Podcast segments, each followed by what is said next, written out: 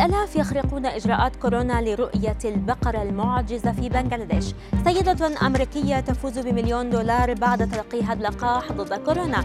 وباحثون يكشفون عن ارتفاع احتمالية الإصابة لدى الرجال مقارنة بالنساء. أبرز أخبار الساعات الأربع والعشرين الماضية في دقيقتين على العربية بودكاست. أعلنت وزارة الصحة التايلاندية تسجيل 75 حالة وفاة بفيروس كورونا خلال ال 24 ساعة الماضية. وتعد هذه أعلى حصيلة وفيات بفيروس كورونا تسجلها تايلاند.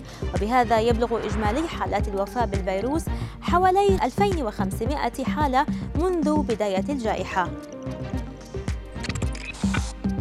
خرق آلاف الأشخاص في بنغلاديش قوانين الإغلاق على مستوى البلاد من أجل رؤية بقرة قزمة. يدعي صاحبها أنها الأصغر في العالم. وأثارت صور البقرة راني التي يبلغ طولها حوالي 51 سنتيمترا ضجة كبيرة في الإنترنت واستقطبت عددا كبيرا من السياح. ويدعي صاحب البقرة أن راني أقصر من بقرة أخرى تدعى مانيكيم. في ولاية كيرلا والتي تحمل رقم جينيس القياسي لأقصر بقرة في العالم.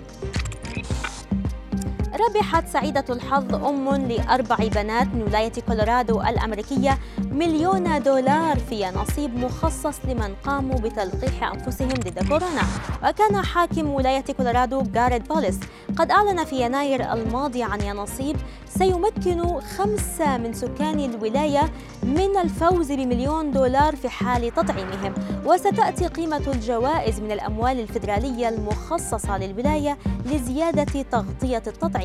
وفي تصريح لشبكة CBS قالت سعيدة الحظ هايدي راسل أن هذه الجائزة ستساعدها كثيرا في تربية بناتها لكنها تأمل أيضا أن تساعد الآخرين بهذه الأموال.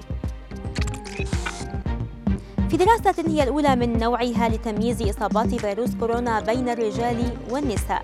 كشف باحثون عن ارتفاع احتمالية الإصابة لدى الرجال مقارنة بالنساء وأوضحوا الأسباب. أظهرت نتائج دراسة أجرتها جامعة إمبريال كوليدج في لندن أن الرجال أكثر عرضة للإصابة بكوفيد 19 بنسبة 30% أكثر من النساء وأشارت الدراسة إلى أن تجمعات لمتابعة بطولة كأس أوروبا التي تجري حاليا قد تكون من أبرز أسباب ارتفاع نسبة إصابة الرجال في هذا الوقت.